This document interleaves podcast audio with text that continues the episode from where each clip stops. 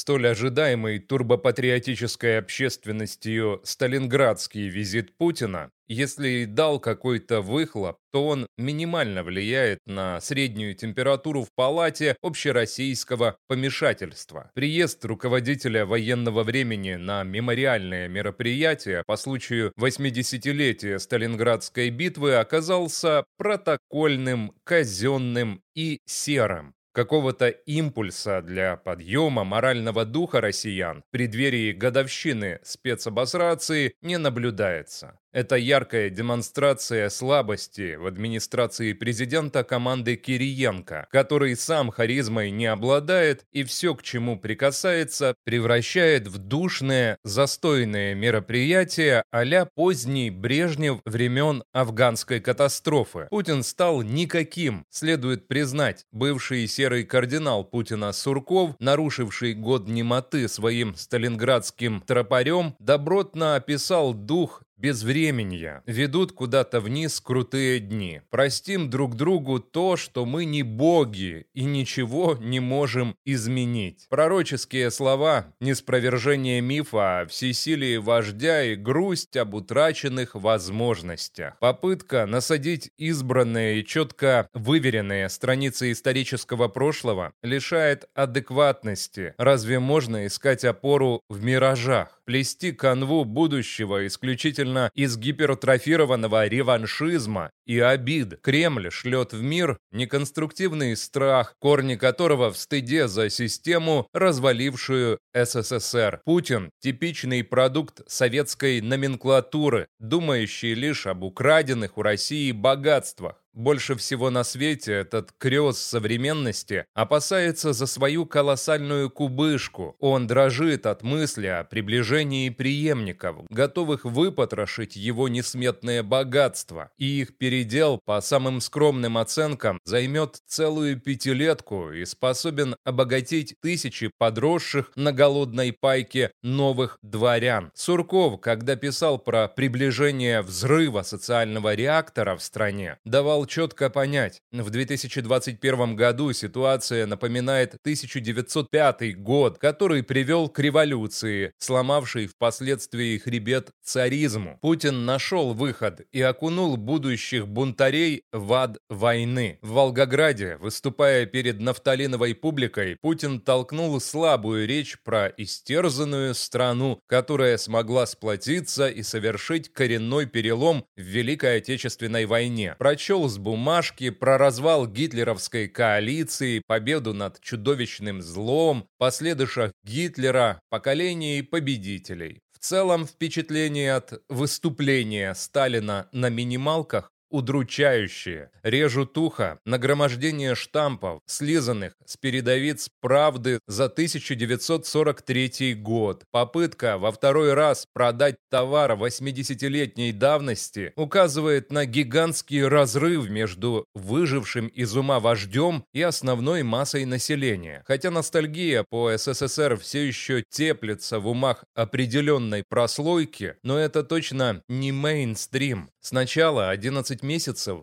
всеми силами ограждали мозги людей от мыслей о войне и поражении. Сначала 11 месяцев всеми силами ограждали мозги людей от мыслей о войне и поражении. А теперь резко вливают в уши «За Волгой для нас земли нет» и про опасность десятка леопардов с крестами. Даже проплаченный комментариат башен Кремля оценил речь на три с минусом. Какой-то ажиотаж вызвала угроза. У нас есть чем ответить, и применением бронетехники дело не закончится. Определенным образом спичрайтеры Путина подыграли Медведеву не слезающему с бутылки, которого с его бесконечными и неразборчивыми ядерными шантажами воспринимают в карикатурном ключе. Но даже тезис про ядерный пепел не смог вызвать волну духоподъемности и щенящего сплочения вокруг тела хозяина. Субботняя порция угроз Медведева на эту тему военкору Фридрихсон про удары возмездия, пылающую Украину, жесткость и убедительность хороши для три трибунала в Гааге, но в медиаплане выстрел по воробьям. Текущий состав российского руководства все меньше устраивает как радикалов, так и болота. Вместо консолидации ощущается деморализация, истощение, цинизм и скепсис. Совсем не те ингредиенты, которые необходимы для победы даже мифов путинизма.